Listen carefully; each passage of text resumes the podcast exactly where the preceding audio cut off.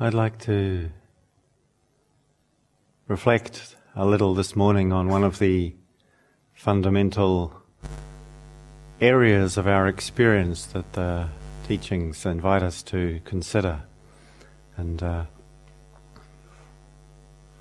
I hope this isn't a surprise to you. Um, I'm aware that the time for the retreat was only post. Sorry, for the talk was only posted rather late, and uh, so in case you thought you were coming into a silent sitting, um, it won't be. Uh, but hopefully you saw the notice. Hopefully that's why you're here. And just uh, in beginning to take a moment just to, in a way, establish an intention for presence, for sensitivity, to be really giving one's attention to a to a talk, to to receiving teaching. It's helpful to have the attention in the body, not just in the the listening or the contemplating faculty. But also useful sometimes to be aware that this isn't meditation per se, although there's a meditative element, that one can actually turn one's full attention to the topic one is hearing about. And that full attention being a, an attention in the body, but also in the, in the sense of interest to receive, to hear.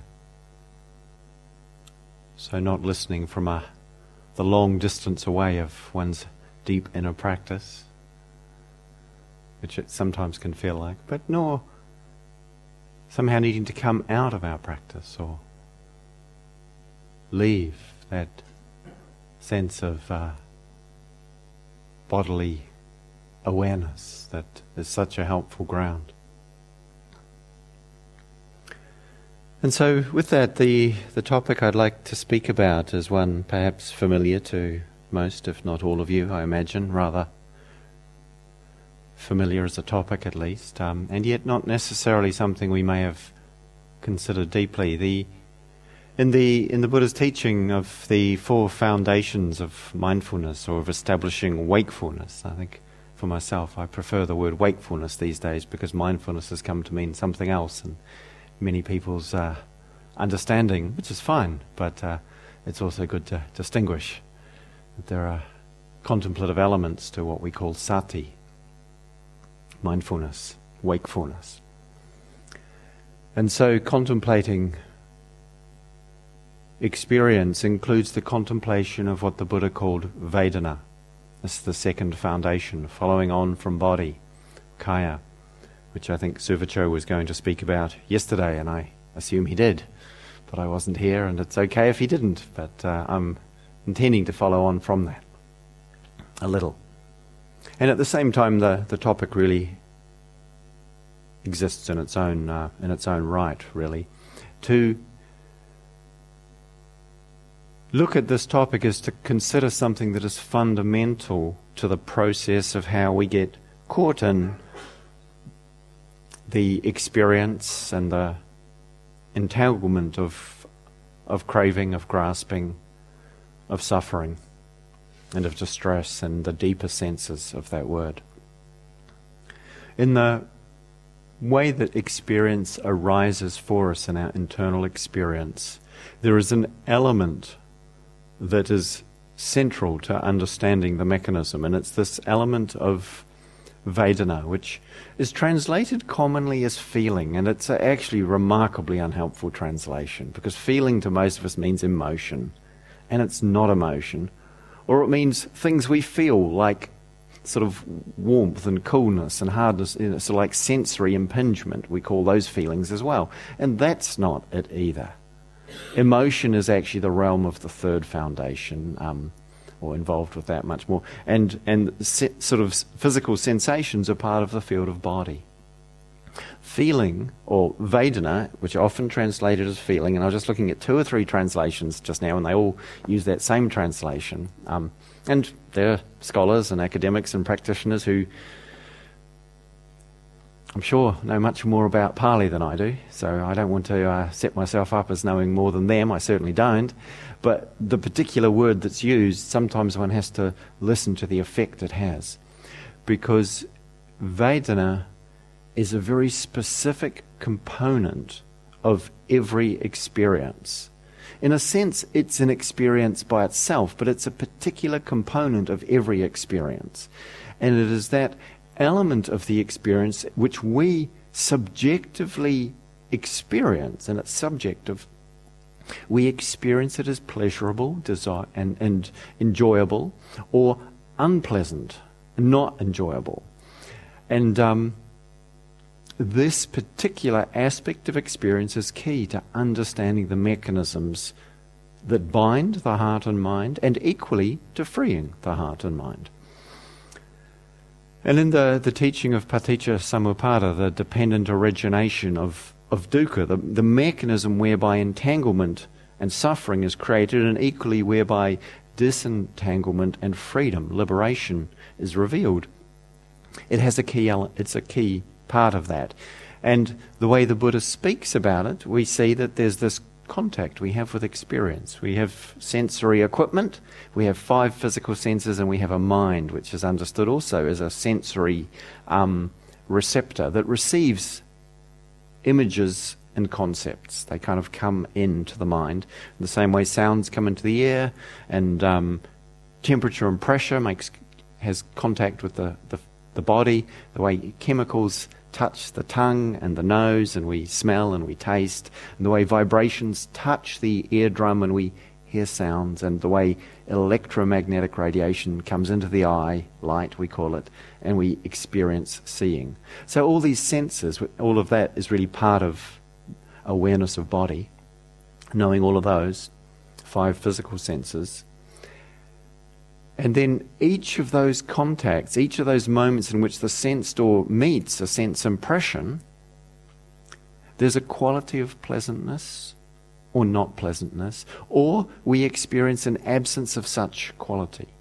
And the Buddha included this as one of the three ways Vedana is experienced as, as pleasant, as unpleasant, or as neither pleasant or unpleasant. And with that, one perhaps can see that in every moment it's got to be one of these three. It's either this one, that one, or it's neither of them. And that neither of them is sometimes translated as neutral. But that's a, maybe not such a helpful translation again. And the literal translation is neither this one nor that one.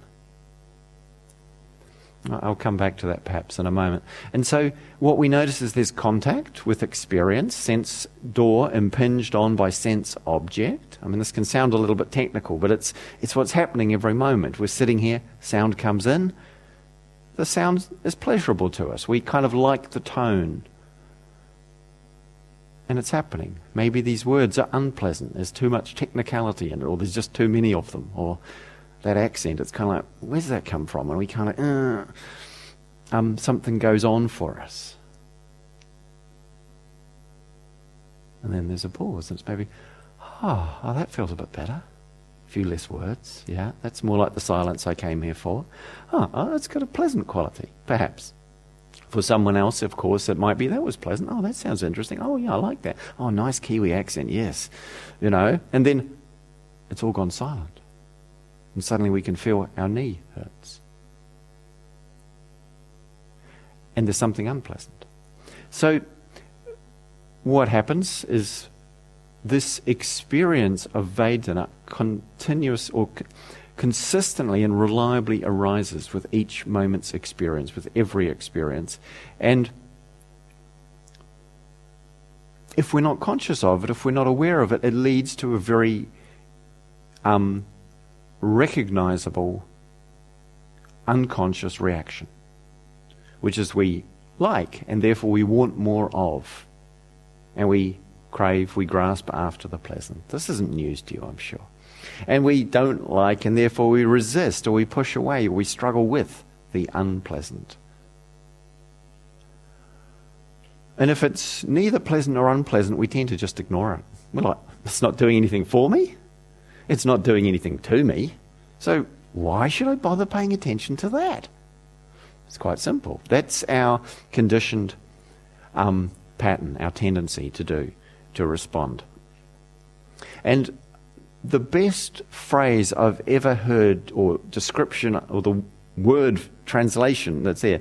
Sometimes we translate it as feeling tone. That's the one I've used for many years. But teaching with a friend in America uh, a year or two ago, um, Akincano, um, he, he used the phrase hedonic tone. And it's just like Akincano. He's very precise with his mind. Boom, that's it, exactly in two words. Hedonic tone. You, we, if you know what the word hedonic means, of course, that helps. But hedonism, we know, is that whole sort of pursuit of pleasure. Hedonic tone is tonality of pleasurability. That's what it is, and that's exactly what this is about.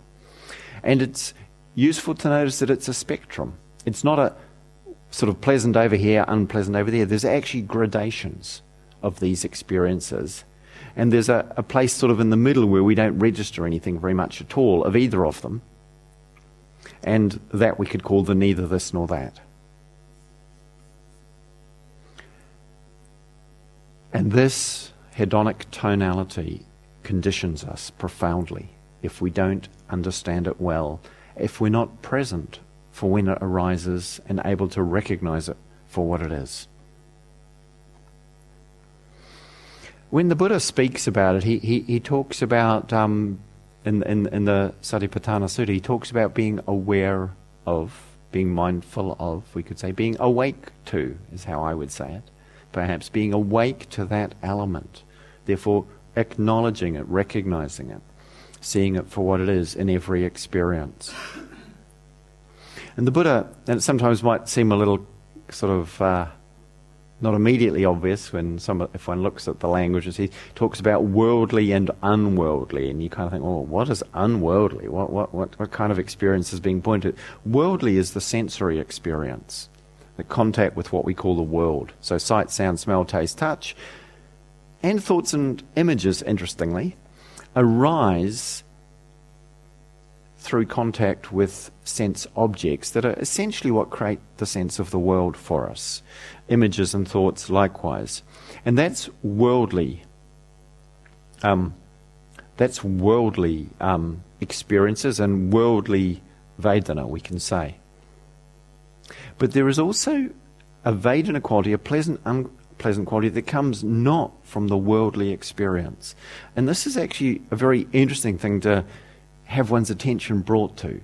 Unworldly. And we're not talking about something from some sci fi movie here, you know, it's not like some alien sort of Vedana experience. Unworldly is that which is not of the world of sense contact. And actually, it's the the quality of pleasurability or otherwise that we experience in relationship to the quality of the heart and the mind, the state and the condition of our heart mind, and its the qualities arising within it have in themselves a pleasant and unpleasant, or a neither pleasant or unpleasant. It's a bit of a mouthful. You can see why they shortened it to neutral if you're having to say it all the time. neither of those. Um, and so it's actually something that arises from meditative or inner experience, but is most specifically it's connected with the quality of the heart and mind, the condition of the and the qualities arising in the heart and mind, which aren't specifically arising in relationship to worldly phenomena, but more actually to do with the process of inner development. And so, this is something that we are invited to notice, to be aware of. And interestingly, the Buddha speaks about pleasurable, unworldly experience. Those enjoyable tones we experience internally as the heart and mind settle.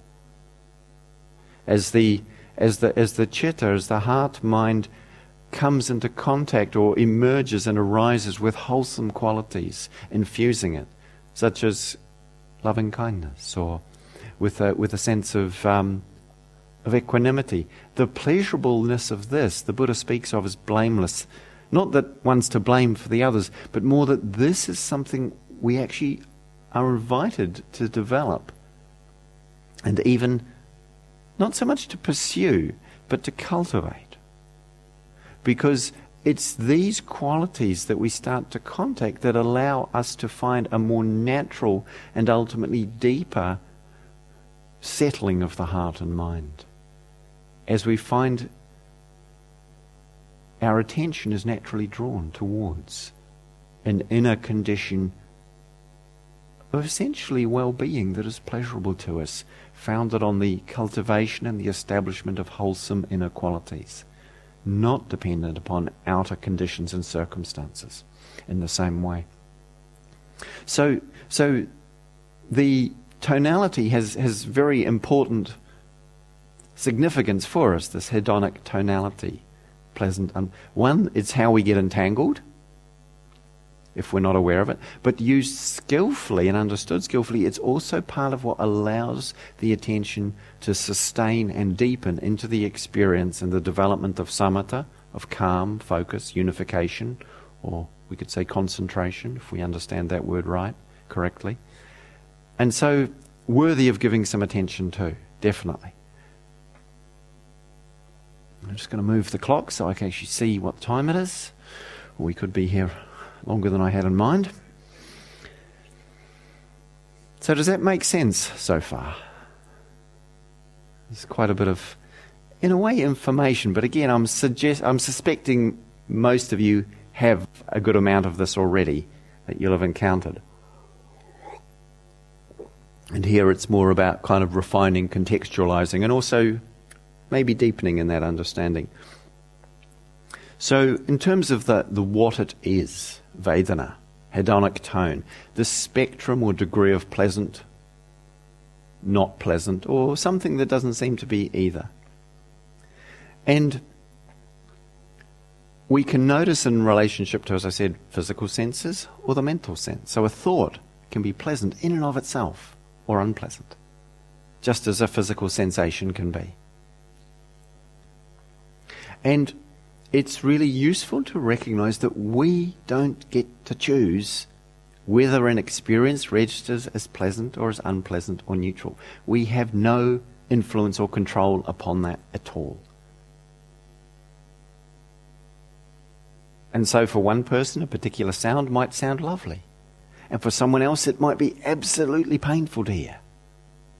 Likewise, an item of food. Someone might find celery really delicious. I find it remarkably unpleasant for something that seems quite benign. But it just is. I've been really mindful with eating celery. I've done it so meticulously, equanim- equanimously, but it's still unpleasant. And mostly I avoid it when I can because it's no great thing to avoid celery. It's not a sort of great cause of suffering in the world.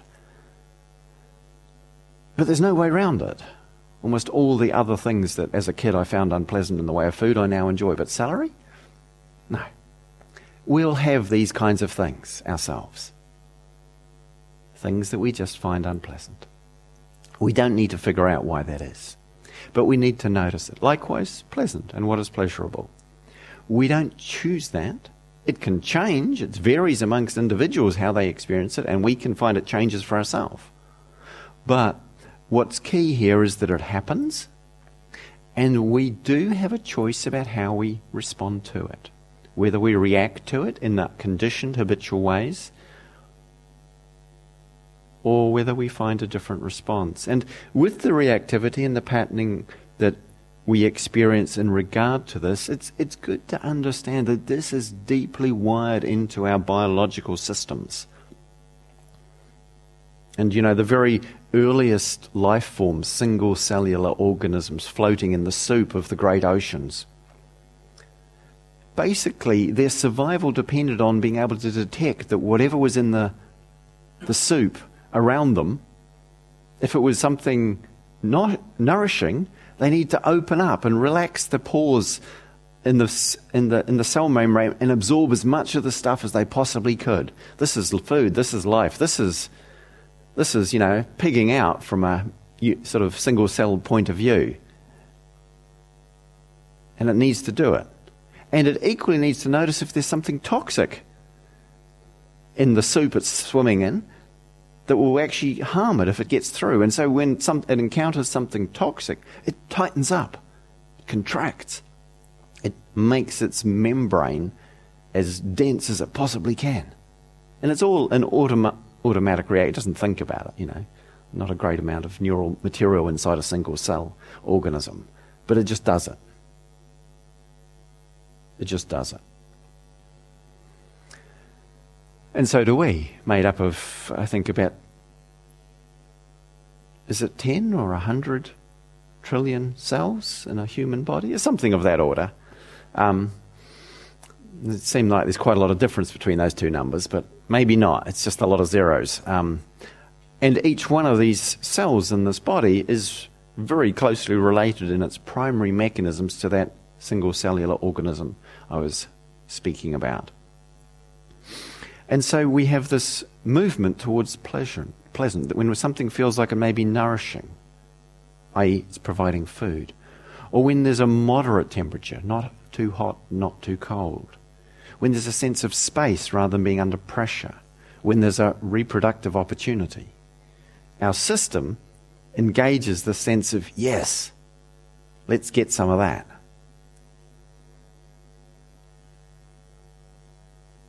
we hear a woodpecker and we think, oh, is a different level, but it's like, oh, that's interesting. Wonder where the woodpecker is. It's not a particularly pleasant sound, but the association of maybe I could see a woodpecker kind of attractive. We see we're attracted to something. Well, I am anyway. Maybe for you it's not that. But notice what it is. Likewise, this movement away from the unpleasant away from something that feels toxic or poisonous to us in some way. And that which is threatening to us in terms of um, extremes of temperature, too hot, too cold, or extremes of pressure, which is either too much pressure, we get squashed, no pressure, as in outer space, we would just explode. Kind of messy. So, best avoided. Because of that, because this is about our survival, this mechanism, this, this tonality, it has considerable power over our the way our attention moves. Our attention is moved towards or moves away from such experience. We actually find our attention drawn to the pleasant and, ironically, it seems, to the unpleasant equally enthusiastically if we're not aware of it, of course, we'd be, be then easily become drawn into some reactivity. If we are aware of it, it's just, oh, look what's happening here. We can choose how we respond to it, as I said. To notice the movement towards liking, and how, if we're not aware of that, easy the sense then of craving, I want more, or attachment, I must have or keep or get this. And aversion, likewise, not liking, pulling away. I must get rid of, I must avoid this. We feel it solidifies into a position that becomes part of the, the kind of the whole sense of self and its structure. So there's those, those movements that happen unconsciously for most human beings, it seems, and occasionally consciously for meditators. And the more consciously it becomes, actually, the more freedom we have. This is actually fundamental. The more we become aware of the hedonic tone in experience and see how it conditions us, the more we have the possibility to not be conditioned by it. And this is one of the fundamental elements of freedom, or the potential for freedom in that. So, getting to know it, it's like, so what is this? It's kind of, again, it can sound a bit heady when we talk about it, but actually, if we feel into it, what's it like? So if you just imagine it, or maybe you don't need to, maybe you're in contact right now with something pleasurable or unpleasant, and just notice what's that like. Before we start to think about it, it's like, it's kind of like, it, it's quite sort of preconceptual actually. is something like, you know, if it's pleasant, it's like, ah. You know, when something feels good, we just go, ah. And when it's not, it's more like, ah, or, Ugh. It's kind of and you know the the number of sort of vowels and consonants in his life. If it's a short one, it's just a little bit. Ah, it's ah, and we get the feeling. Oh, that's a good one. We feel that in a way, it's the it's a, like a relaxation that goes with it. It's like, ah. And there's a longer relaxation with the longer ah, with the deeper pleasure. And with the unpleasant, it's a ugh, and it's a tightness or ah. You can feel it's a contraction. And the more intense the, the quality of unpleasant, the deeper the contraction, and perhaps the more sustained the contraction. And it's physiological, it happens. We notice that. So good to be present and to see if we can relax, see if we can open, allow ourselves to be aware. Oh, look what's happening here.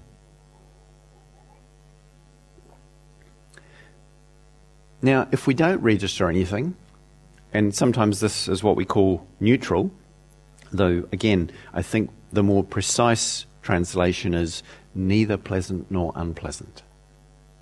Because it's not so much that we're in touch with a neutral Vedana quality, it's that we're not really getting a register of, of, of anything pleasant or unpleasant. And often that's to do with the way that we're not necessarily very sensitive because we're so overstimulated in day to day life. There's so much going on so much of the time. Our system handles that by actually switching down its sensitivity to cope with the intensity and the multiplicity, the volume and the speed at which experience is happening. As we slow down, as we become more sensitive, more present, our system starts to become more sensitive again. It starts to be able to, and something that initially might have not evoked any response, we might not have been able to register clearly, oh, this was pleasant or this is unpleasant. We actually start to become able to discern that. But it doesn't mean we have to somehow get there. Don't, don't feel, oh, I can't feel pleasant, unpleasant. I've got to work harder here. It's more like, oh, if it's neither, it's neither. That's where it is for now. That's fine. But to notice also that these things can sometimes be sort of mixed up together. A single moment may have quite opposing Vedana tonalities or hedonic tones within it. And a classic one would be some sort of the thought about what could be called a guilty pleasure. Like fantasizing about a piece of chocolate cake. Sorry, shouldn't have said that, should I? You've all managed to not think about chocolate cake for several days, but there we are, the word's out. Um, chocolate cake. And there's this part of us that might get into a fantasy that's like, oh, yes, if, if that's not your thing, whatever your thing is would be similar. But yes, chocolate cake. And then this other part, and that's pleasant because the imagining of the cake. Then there's the bit, oh, you shouldn't be being distracted, or oh, that's not good for you, that'll make you ill. Um, or if it's me, because I can't really eat wheat, it'll make me drowsy probably. Um, that sort of thing. And so there might be the pleasantness of the image, in this case, or if one should actually happen to have a piece of chocolate cake, of the taste. And then there might be the unpleasantness of the association. Oh, this isn't good for me. Or actually, this is a distraction and avoidance because it's part of that stock of yummy things I brought with me on retreat, and I'm not really sure if I'm supposed to have done that.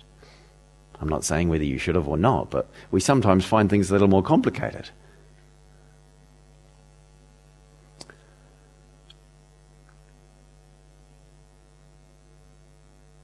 And we notice it changes also sometimes.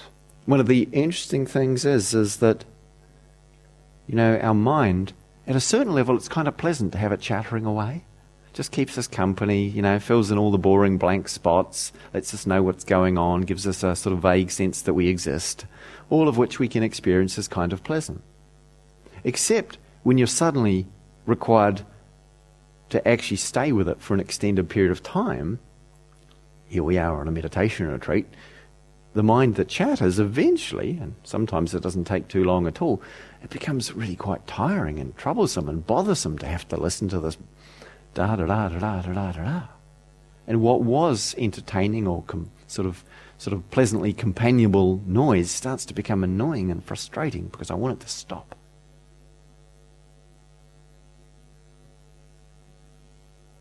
Of course, some of that is because we've reacted to the experience and our aversion to it or our wish for it to change has its own hedonic tone, its own Vedana quality to it, the aversion itself being unpleasant. in that case.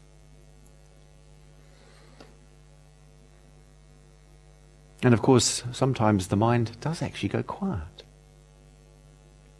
It can be really quite lovely. At first, there's a sense of, ah, oh, relief. The mind has gone quiet. And then, perhaps just a few moments later, it's not unusual for some degree of unease or anxiety. It's like, oh, just a moment, I'm not sure about this. You know, because suddenly that subtle support for an idea of who I am is, is no longer there. And we experience that as unpleasant. So again, maybe you can see from this how it can flicker, how it can move, how it can change. And uh, it's not that we need to notice or see or be present for every single moment that Vedana is arising, but as we start to include it consciously in our practice, it can really make a difference. And so, something else um, that the, the, the, Buddha's teaching pointed out, which I, I found it's very fascinating to contemplate. Well, at least I find it fascinating. You might find it otherwise. So notice, it might be not at all fascinating.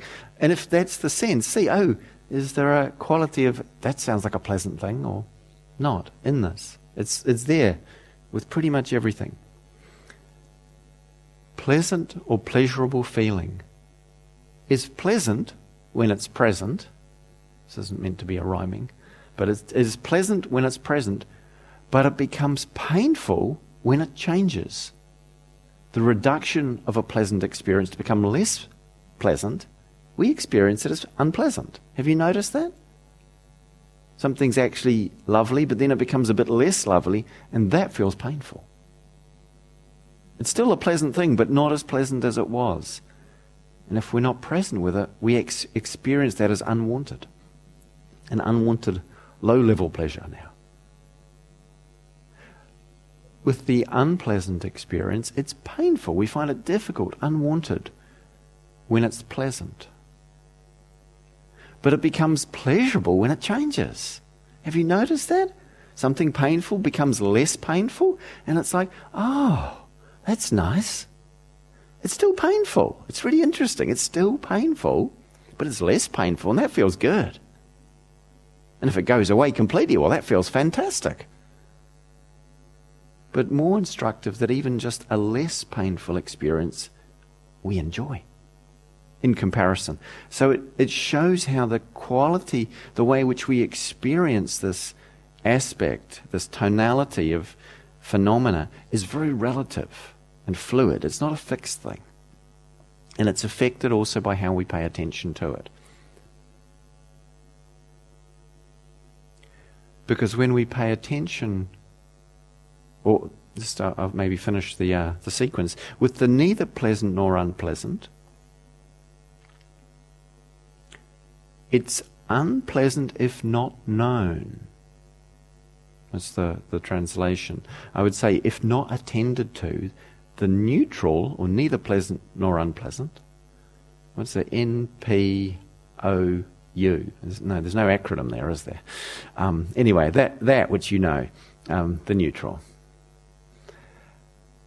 If it's not attended to, we experience it as unpleasant. This is interesting what we call boring, it's basically we're saying this experience is neutral to me. It's neither pleasurable nor painful. And boring very quickly becomes something unpleasant. Nobody likes boredom, boredom or being bored. It's curious, isn't it, how that happens? Do you recognize that? The neutral, if we don't attend to it, becomes unpleasant. And the Buddha went on to say, and if we do attend to the neutral, it becomes pleasurable. Now that's interesting. If we pay attention to the breath, which seems pretty boring and neutral, and why would I want to do that? If we really start to pay attention to it, we start to discern something pleasurable in that experience. Not if we're trying to make it pleasurable, if we're grasping for pleasure, that won't work, but just actually the quality of contact. And I find this really useful to contemplate, to reflect upon, because what it's saying is that or as what I understand the implication of this to be is that it's actually when we pay attention to something, the connecting with the experience has, irrespective of the experience, the connecting with it has something pleasurable in it. You can test this out for yourself. Sometimes we can even be with a difficult experience, but if we're really with it, it might be painful, but there's something also pleasurable about the way we are with it. The quality of presence with a painful experience can start to become sweet in a certain way. But with the neutral, when we pay attention to it, it in itself isn't offering us anything, but the fact of the connecting with it. We start to experience that, that connectedness that present sensitivity as something pleasurable. And likewise, when we disconnect from the neutral, we disconnect from the neutral, we experience that as unpleasant, not because the experience is unpleasant, because we're experiencing disconnection. At a moment to moment level, we are not in relationship with what's here. And that in itself is unpleasant. That's the those that pleasant unpleasant element is more to do with the unworldly pleasurable and unpleasant experiences which is to do with the quality of the heart and mind in that moment it's not about the worldly thing the experience it's about the quality of the heart and mind that is either connected or disconnected and that connection or disconnection experienced as connection pleasurable, disconnection unpleasurable. And this is a real key to understanding how we can transform our experience. Because although we cannot control the experience, and we cannot control whether it feels pleasant or unpleasant to us, we can cultivate and develop the capacity to connect with it. And of course, that's what we're doing. And through that connecting with it, we actually start to notice something that is initially perhaps noticed more as just easeful, as a somehow a releasing from a certain distressing dimension, which is the being caught in reactivity, and the reactivity itself, excuse me, being unpleasant in that condition of the heart and mind way, unworldly, we could say. I'm sure there's a better word for it, but I'm not quite sure what I'd say it would be. It's in a way it's more inwardly oriented.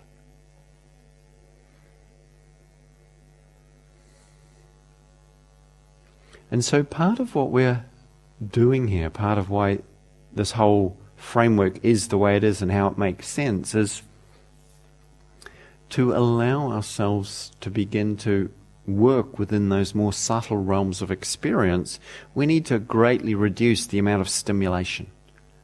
So the simplicity of a retreat environment like here at Gaia House is not to deprive us of all the lovely things we could be entertained and um, nourished and uplifted by, but to allow our system to recalibrate, to rediscover its natural sensitivity, and with that sensitivity, begin to discern the deeper well being that's possible through presence, through connection, through wakefulness, mindfulness, sati.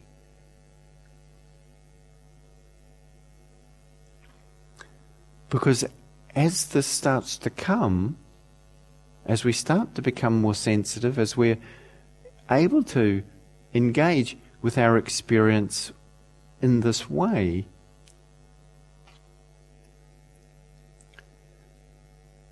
the subtle pleasurability of the condition of the heart and mind when it's present and connected starts to draw us. The subtle pleasurability of the simple ripple and flow of sensation in the body as it breathes, or just the feeling of resting on the earth, the solidity beneath us, and the sense of sky or space around us. These simple, subtle, we could say, experiences start to become pleasurable. We start to be drawn to them. We start to incline towards them.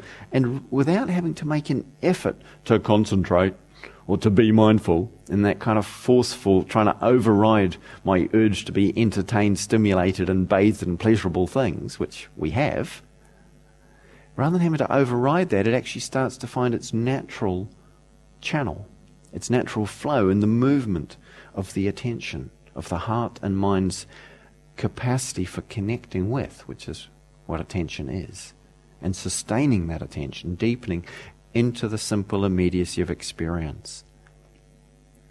This is really the way in which samatha, the unification of the heart and mind, concentration, this is how it happens. Not through effort or willpower, but through this, actually opening this channel in which we start to enjoy our practice, which we can actually start to enjoy even the difficult things that offer us the opportunity to be present, to connect to refine and deepen this remarkable human sensitivity that is one of the primary characteristics of the of our existence and particularly of the we could say the organ of chitta of heart and mind.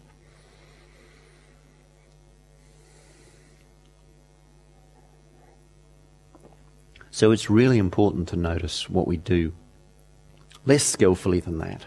That's using the Vedana tonality skillfully to see where we get caught in reactivity and just discerning the tone, the, the hedonic tone, the pleasurable or unpleasurableness, gives us a lot of information about where the reactivity is coming from. But it's not just in that, it's in the way we pick it up and the way we identify with it. The sense of self that arises with, I am feeling bad or I am feeling good and I want to feel good and I don't want to feel bad. That sense of I or I'm making this good thing happen and all the projections and fantasies that arise around now my meditation is going well because it feels good and I'm a good meditator. And some great vision of sort of uh, continuing one's practice for days and weeks and years and sitting in the cave with, you know, light pouring out the entrance, you know, and this fantasy arises on the identification with a moment of calm or pleasurable experience. And likewise, when it's unpleasant, the feeling that it, I'm doing it, or it's I, I'm my meditation is bad. How often have we had that thought? My meditation's not working, or this was bad meditation, based on the fact that it wasn't pleasurable. We might think it's based on the idea that I had lots of distraction but it's actually going to be based on whether we found it pleasant or unpleasant generally. If the distraction is pleasant, the thought, I shouldn't be distracted, is what becomes the unpleasant element of bad, because there's a judgment in it. Rather than distraction, wow, look at that. It's powerful sometimes. It is. But we need to understand the mechanism and the sense of making it about me that goes on with that me as the cause, but also me as the subject of it, as if it's being done to me. It's just happening. Every single cell on this living earth has the same characteristic of responding in these very particular ways to whatever it's swimming in, so to speak. And every organism that's made up of hundreds and thousands and trillions of cells, likewise. This is life. It does this. But wakefulness introduces the possibility of recognizing the process. Seeing it's not me or mine, it's just what happens.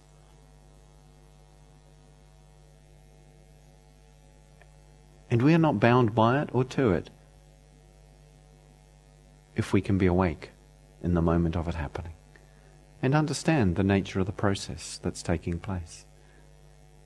So, in practice, what's really helpful, not to make too much of a project out of it, but to be interested to notice if there are strong tones of either pleasant or unpleasant or neither at times in the day. Just to notice it. And particularly when we find ourselves becoming distracted or lost. If that still happens to you occasionally, maybe it doesn't, that's fine, in which case, it's, you know, doesn't apply, but if it happens, and probably for some of you it still does now and then, um, if you find your attention being drawn away from where your intention was seeking to place it, however that is, whether you're practicing in any of the realms one could be practicing, in the developing of calm, samatha, in the establishment of of of of insight and wisdom, in the in the in the in the growing development of, of loving kindness and the Brahma Viharas, exploration, uh, all of that, wherever we're seeking to place our attention, noticing what makes it hard to sustain that attentiveness, that intentionality. So when the attention goes elsewhere, and if we're just establishing self in the retreat, maybe breath and body is your central object. That's if it was me there two, three days into the retreat, that's exactly what I would be doing. Um, it's breath and body as the primary objects for attention. And then when the attention goes to something else, just to notice. First of all, where has it gone? That's always a good thing to recognize. And then, is this pleasant or unpleasant where it's gone? Have I gone there because that looks good and I want some? Or because I'm a bit worried that that is going to be happening and I don't want it to? Just notice what's there. And notice if there's a reaction to that. Like, is there grasping? Is there aversion? Is there disinterest? Have I given this experience no value? If I'm struggling to stay with the breath and it's like, oh, another breath. God, breathing. Yeah, you know, why on earth should I be paying attention to this? It's like, am I suggesting this is of no value to me? This breath, just because it doesn't feel good right now? I mean, it's keeping us alive. That's pretty good. It doesn't always feel good. But if we attribute value based on the hedonic tone, we get caught in the wheel of samsara. And so much of the world is.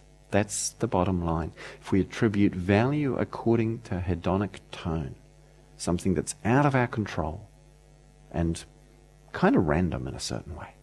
Well, it's not entirely random, it's biological. If we start to see this, and in this have the capacity to stay with, to release the reactivities, then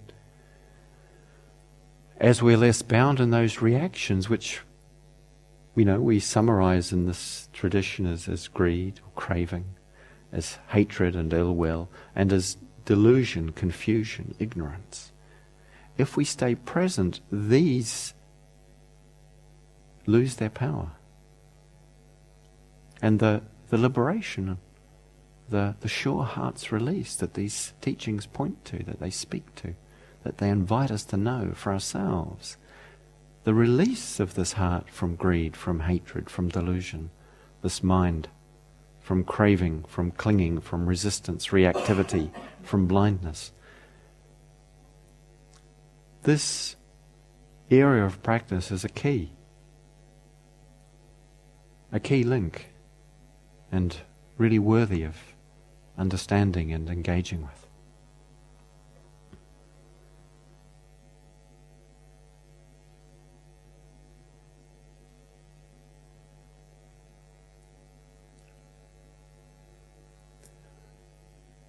So, thank you for your attention. Let's just sit quietly for a few moments. And uh, Thank you for your practice here too.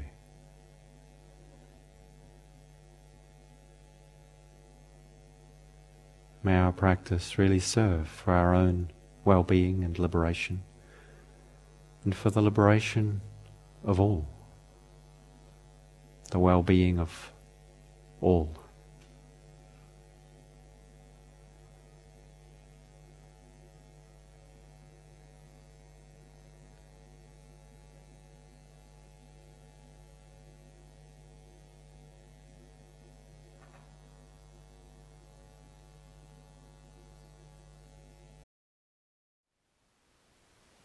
Thank you for listening.